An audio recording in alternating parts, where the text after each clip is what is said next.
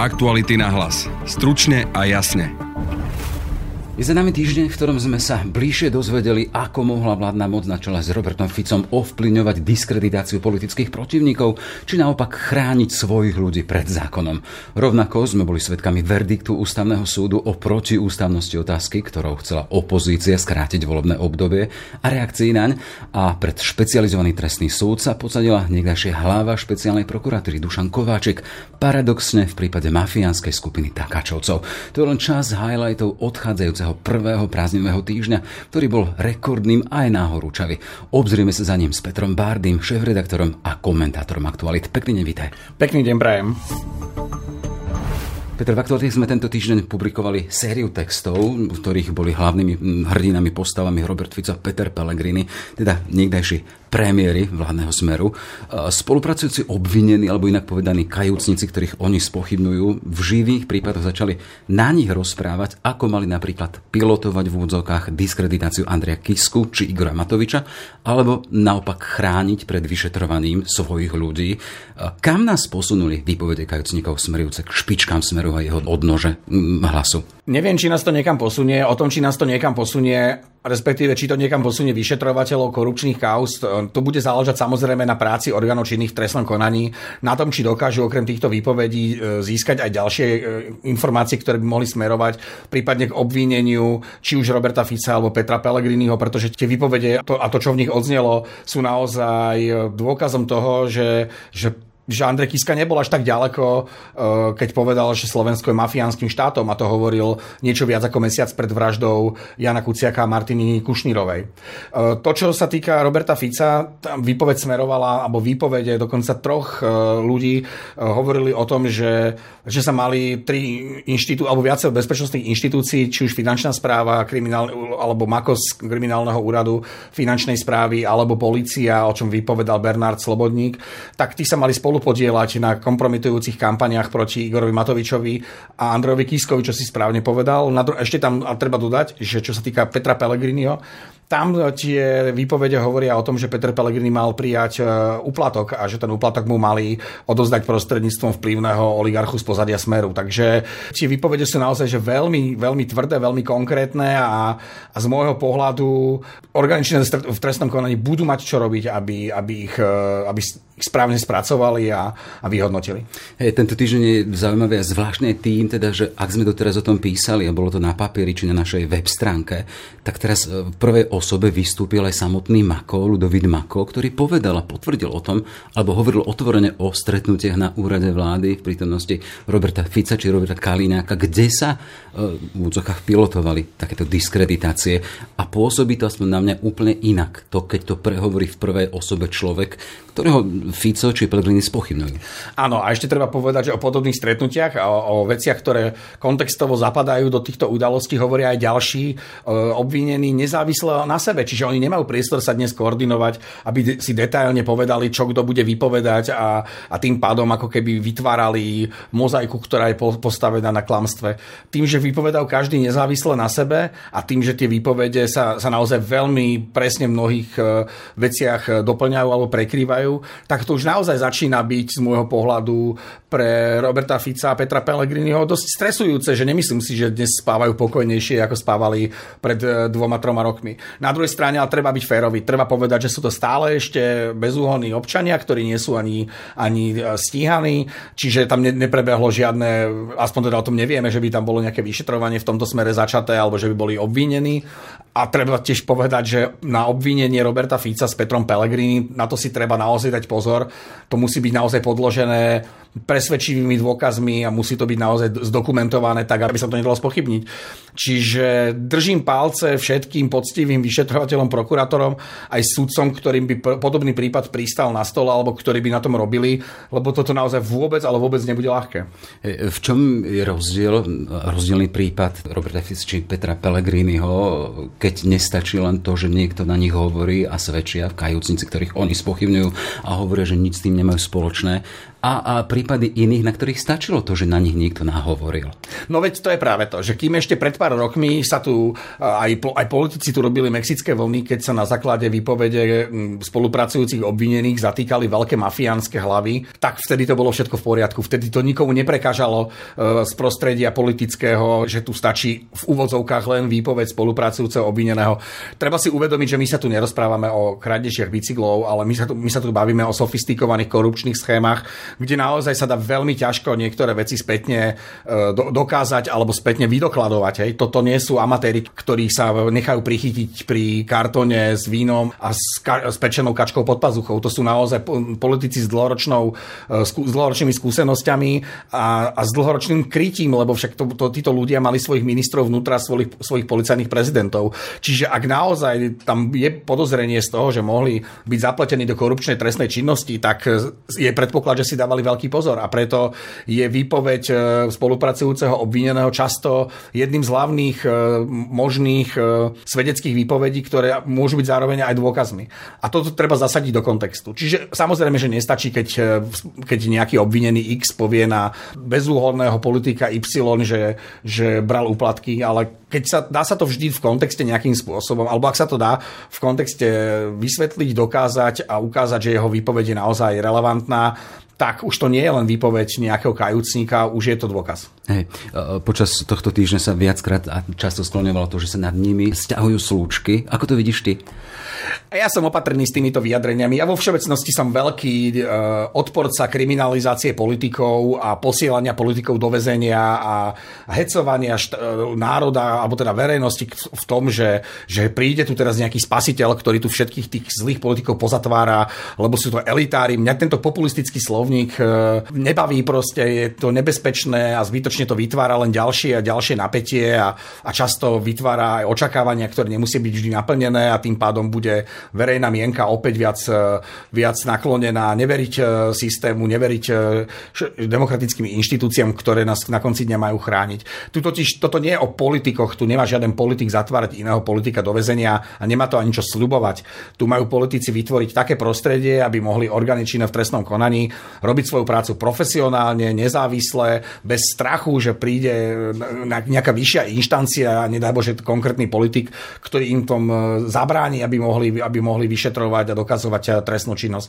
Čiže keď tu máme nastavený takýto systém, tak nechajme pracovať ľudí, ktorí, na tom, ktorí to majú vo svojej pracovnej náplni, čiže vyšetrovateľov, operatívcov, prokurátorov, sudcov a milión ľudí okolo nich, ktorým robí eh, servis a pomáha im v to, aby, aby spravodlivosť proste na konci dňa zvíťazila a nepo, nech tu politici už prestanú proste zbytočne vytvárať nejaký dojem, že sú to oni, ktorí tu budú rozhodovať o, o tom, že či pôjdu nejaký ich politickí oponenti do väzenia alebo nie. Takým vážnym momentom tohto týždňa je aj prebiehajúci e, proces s bývalým špeciálnym prokurátorom Dušanom Kováčikom, ktorý sa posadil pred súdcu špeciálneho trestného súdu a tiež sme tam svetkami výpovede, lebo teda zaznamenajú si tieto procesy online a včera sme mali možnosť vidieť spomínaného Ludovita Makla, ktorý otvorene hovoril o tom teda, že posúval nejakých 50 tisíc v obálke Dušanovi Kováčikovi. To sú len zlomky veci, ktor- ktorých ľudia hovoria, čo nám o stave tejto krajiny hovorí prípad Kováčika pred súdom. Ja som z toho veľmi frustrovaný, lebo na jednej strane sme roky vedeli, alebo mysleli sme si, alebo mali sme rôzne indície, ktoré nás viedli k tomu, že Dušan Kovačik naozaj nie je človek, ktorý by mal byť špeciálnym prokurátorom a že naozaj počas toho jeho obdobia vo funkcii špeciálneho prokurátora, prokurátora boli desiatky kauz e, zahrávané, pod, zametené pod koberec. Takže toto nie je niečo, čo by nás malo vyrušovať. Ale presne ako si spomínal predtým, keď už o tom niekto konkrétne hovorí, keď už niekto naozaj prináša veľmi podrobné svedectva o tom, ako ten systém fungoval a akú úlohu v tom mal zohrávať Dušan Kovačík ako predstaviteľ jednej mimoriadne dôležitej inštitúcie v tom čase. Však špeciálna prokuratúra je tu na to, aby riešila najzávažnejšie trestné, trestné činy alebo najzávažnejšiu zločinnosť. A teraz, že, že tento človek mal brať úplatky na to, aby kryli nejakú trestnú činnosť, aby pomáhal že mafiánom, tak to je pre mňa niečo, že absolútne, absolútne cestné. Toto, s týmto sa borila talianská justícia Francia, talianská policia na prelome 70.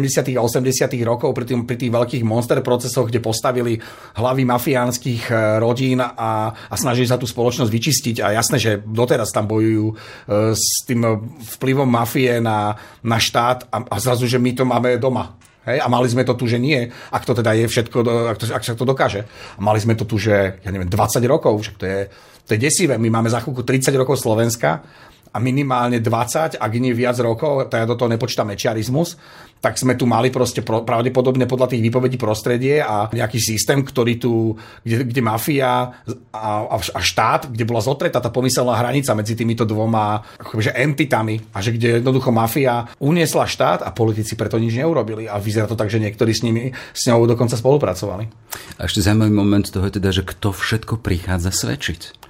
Už len z pozícií bývalý zástupca šéfa SIS, napríklad Beňa, spomínaný Ludovít Mako, ten bol šéfom kriminálneho úradu finančnej správy a ďalší vysoko postavený, čo tiež napoveda o charaktere celej tej činnosti. Áno, oni na jednej strane treba priznať, že oni si tým zachraňujú svoj vlastný krk, že chcú si pomôcť znižiť tresty, lebo, lebo tam im hrozia naozaj veľmi vysoké tresty tým, že by malo, v niektorých prípadoch ide o organizovanú skupinu, kde tie tresty sú naozaj už veľmi vysoké. Na druhej strane treba povedať, že kto iný to má, kto iný to má usvedčovať že to sú ľudia, ktorí mali bezprostredný kontakt e, s ľuďmi, o ktorých e, sa tu dnes rozprávame.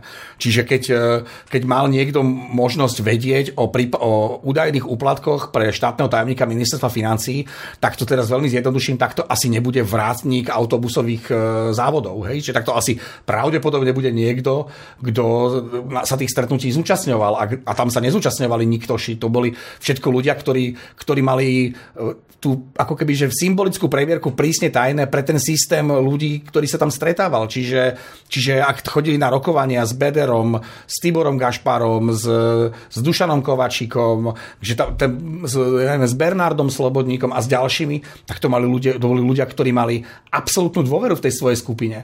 Čiže ak tam sa hovorilo a tam sa riešilo korumpovanie, e, prerozdeľovanie peňazí za niektoré veci, e, rozdávanie nejakých paušálnych odmien za to, že sa kryjú gaunery alebo že sa, že sa vypalujú proste niektorí podnikatelia, tak sú to ľudia, ktorí to, to, o tomto môžu hovoriť a môžu usvedčovať ľudia, ktorí sa tých stretnutí zúčastňovali. Čiže preto sú to ľudia z takých bývalých vysokých pozícií, lebo, lebo oni priamo mali tú dôveru a boli zainteresovaní v tom systéme. A poďme ešte k ďalšej tiež vážnej téme tohto týždňa, to bolo rozhodnutie ústavného súdu o protiústavnosti tej otázky opozície na e, usporiadanie referenda o skrátení volebného obdobia tohto volebného obdobia. Čo prinieslo toto stanovisko a reakcie zainteresovaných pre teba? A teda, čo si z toho vyčítal?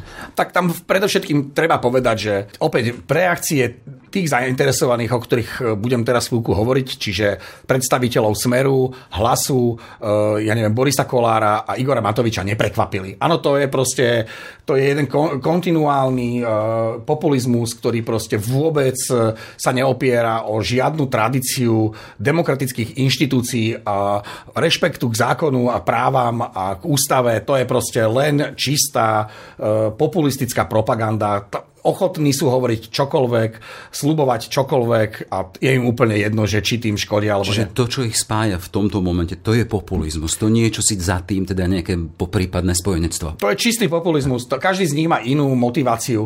Robert Fico nie je hlupák a Robert Fico vie, že tá otázka bola protiústavná. Robert Fico chápe dokonca veľmi presne, že ústavný súd im dal šancu, ako to urobiť, e, aby sa to referendum uskutočnilo bez toho, aby, aby musel ústavný súd obchádzať alebo prehliadať protiústavnosť tejto otázky.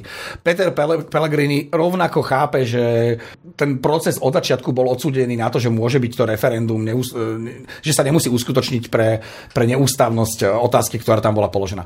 Pre Igora Matoviča to je len šanca ukázať sa ako ako populistický politik, a teraz ne, nepova- nehovoríme o populizme ako o negatívnom alebo pozitívnom slove, hovorím o ňom ako o populistickom politikovi, ktorý to využije na kritiku elít, na kritiku inštitúcií, na to, aby sa, pod, aby sa podlizoval uh, verejnosti, ktorá sama seba označuje ako obyčajných ľudí a Boris Kolár to je úplne špecifická kategória človeka. Ten, uh, ten sa rozhoduje na základe čistej profitability pre, pre neho samého. On to o sebe sám povedal, že on je profesionálna drahá nevesta. Jemu to je fakticky jedno, či budú predčasné voľby alebo nie. On ich len nesmie vyvolať, on sa povezie v tom prúde a kto, kdokoľvek bude chcieť e, stavať e, nasledu po najbližších voľbách koalíciu, tak e, je veľmi možné, že sa bude musieť, e, že si bude musieť minimálne pred, e, pred vytváraním možných koaličných zoskupení posadiť za jeden stôl aj s Borisom Kolárom. A to je len môj tip. Hej? Čiže každý z týchto štyroch má inú motiváciu, ale ani jedna z tých motivácií nie je pomôcť krajine, aby, aby sme sa tu mali lepšie, dať ľuďom víziu a možnosť, aby, aby sa nadýchli a aby sme spoločne proste mali, mali, mali väčšiu radosť z toho, čo nás čaká. Toto je len ďalšie a ďalšie prehlbovanie frustrácie vo verejnosti a radikalizácie ľudí. Uh-huh. Uh, ukazuje sa teda, že táto iniciatíva, táto kritika nemusí smerovať k tomu, že by v tom septembri tu už bolo to referendum, len predsa len zainteresovaní hovoria, alebo teda odborníci, že nebude to možné takto rýchlo urobiť, aj keď sa spomína tá mimoriadna schôdza v polovici alebo závere júla, že tam musí sa dodržať tá polročná dlhota od toho, že ten podobný prípad už bol, ale už sa to stalo, to mlieko je rozliaté a vidíme tam napríklad reakcie na samotnú hlavu prezidentku Zanu Čaputovú, rozbíjačka demokracie e, alebo zo strany e, Igora Matoviča, človek, ktorý robí zlomyselné veci. Ako čítaš toto? No, takže my máme Ústavu Slovenskej republiky, ktorá je základný dokument, od ktorého sa odvíja náš, e, naše zákony, práva a do istej miery aj povinnosti. Áno, že stojí na tom v podstate vznik štátu a, a je to taký základný, základová doska toho budovania fungovania štátu. A prezidentka Čaputová povedala, že nech ústavný súd určí, že či to referendum môže alebo nemôže byť vyhlásené. Najvyšší súd povedal, že nemôže byť za takýchto okolností, pretože tá otázka je v rozpore s ústavou, lebo ústava neumožňuje skrácovať volebné obdobie referendum. A Teraz, že kto urobil chybu? Hej, že na jednej strane tu je predstaviteľka inštitúcie, ktorá sa volá, že prezident Slovenskej republiky, ktorá povie, že poďme to dať e, na, na, na potvrdenie e, odborníkom na Ústavu Slovenskej republiky. A na druhej strane sú tu populisti, ktorí budú hovoriť, že ľudia majú právo na zmenu vlády kedykoľvek. Hej? A toto ústavný súd nepovedal, že nemajú.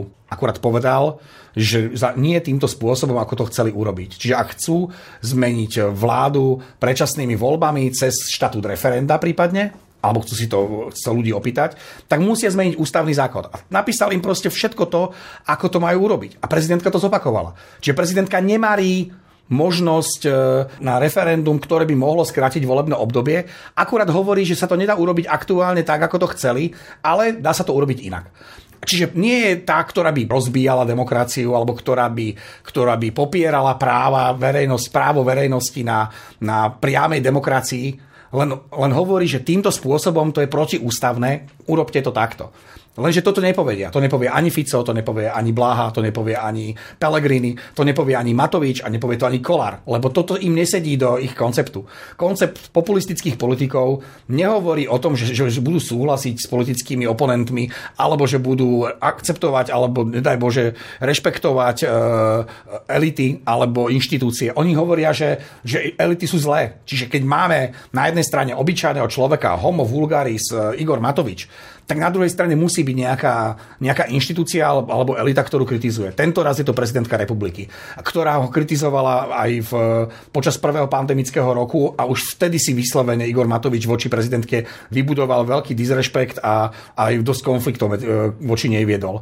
Čiže je to len pokračovanie akéhosi dlhšieho konfliktu a, a dl, dlhších, dlhšie trvajúcich problémov. Nevidel by som však za tým e, chybu prezidentky republiky. Aj prípad referendum je len o obnažovaní charakterov jednotlivých aktérov. Či Absolutne súhlasím. Či koalície. Máme tu horúce leto, vidíme, aký horúci kvantovný teda týždeň za nami. Ale ty predsa len máš takú tú svoju kuticu tuto v redakcii a vidíme ťa dosť málo medzi nami, občas vyjdeš a... Hej, lebo, lebo píšem veľa a chystáme niečo a bude to, bude to na jeseň. Zatiaľ ešte nechcem byť veľmi konkrétny, lebo, lebo však ma poznáš, že ono sa môže stať, že, že ma zavalí iná robota a nebudem všetko stíhať tak, ako by, ako by som chcel. Ale pevne verím, že keď to vyjde, tak, tak s tým minimálne istú skupinu ľudí poteším alebo prinesiem do verejného, do verejnej debaty zase niečo, čo, o čom by sa chvíľku mohol hovoriť. Hey, čiže jeseň to nemusí byť len o Františkovi na Slovensku, ale bude to aj o čom si, čo vyjde z aktualit od Petra Bardyho. Dúfajme, že áno Robím všetko preto, aby to tak bolo. Dobre, toľko teda Peter Bardy, šéf-reaktor Aktualita, ich komentátor. Všetko dobré, nech sa ti darí. Ďakujem pekne, pekný deň všetkým. Aktuality na hlas. Stručne a jasne.